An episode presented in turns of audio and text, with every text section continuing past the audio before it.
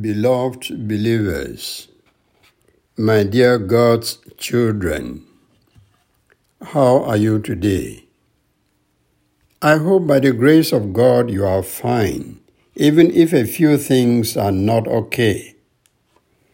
We thank God for a new day and welcome on board our devotional slot for today. Our reading now is chosen from Daniel chapter 1, 3 to 17. Now, listen as I read Daniel chapter 1, verse 8. Daniel made up his mind not to let himself become ritually unclean. Setting spiritual goals. Goal setting keeps you focused. Daniel set a goal for himself. And what was it? He was determined to fight against ritual uncleanliness in his life. He refused to eat the food or drink the wine of the royal court, wanting to eat only what was ritually clean vegetables and water. I guess he did everything to achieve that objective and reap its benefits.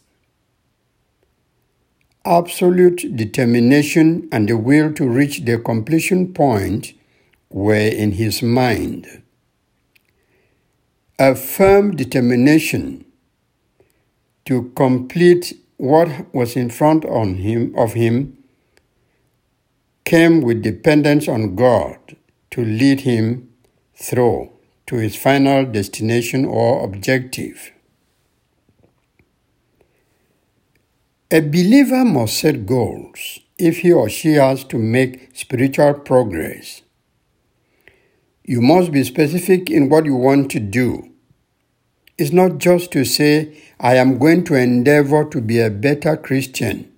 That's not good enough. That's too general. Rather, pin down one thing and work towards it with all the spiritual and material tools at your disposal.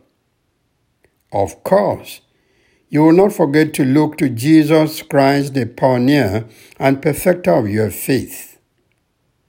The Christian journey is not a solo affair. It is always a duet. You doing it together with your Lord and Savior by your side. In your work as a believer, you may want to do some self examination. First of all, know why you have not been a good Christian up till now. Was it due to some bad habits? Laziness in Bible reading? Backsliding from church? Running after women or men? Did alcohol disturb you from being a good Christian? Or was it selfishness? Is it a gossiping attitude? What was it? Just pure negligence? Or was it distraction by push elements that sometimes overtake us when we are not firm and rooted to a solid anchor? You could ask many more relevant questions in order to decipher the spiritual impediment you have.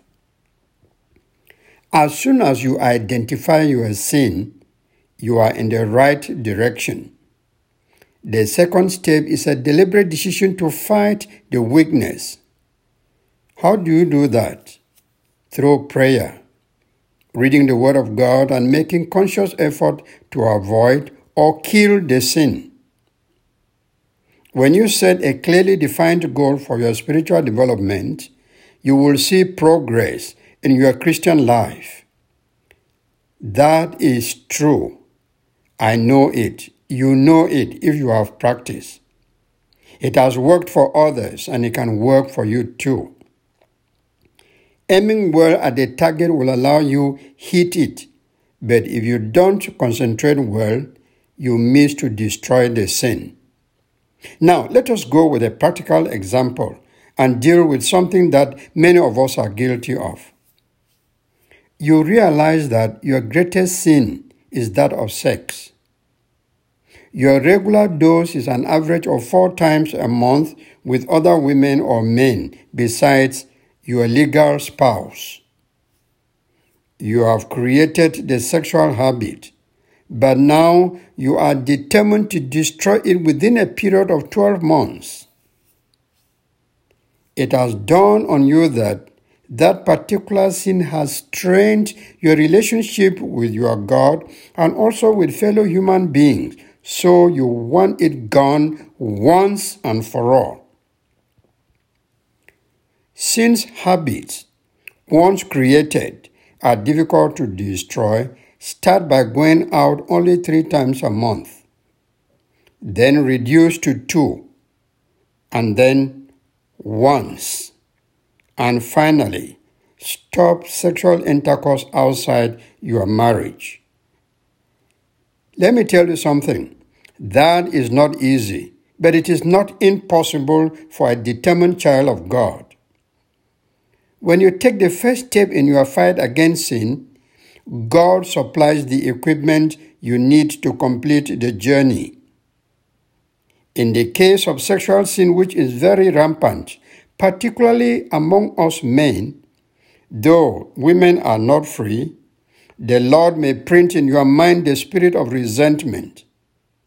That will make you dislike the woman or man with whom you have been having an affair God may print in your heart the fear of contracting a sexually transmissible disease, and that will cause you to stop your outside adventures. Without the help of the Holy Spirit and deliberate effort, you cannot push sin out of your life. You will remain a slave to sin all your life. You will have no spiritual growth. Therefore, set spiritual goals for your life today. Don't bother about the other voice which tells you that you will not succeed. That's the work of the devil whose job is to frustrate our spiritual goals. So don't give him room. Instead, tell your God your spiritual goals and he will help you to succeed. Amen. Our intercession prayer. I guess you have some spiritual goals you want to achieve. If so, please name them in prayer to God. Then do your own part and leave the rest in God's hands. Watch and see what God will do. My name is Achoa Umeni. May the Lord give you the strength to achieve your spiritual goals.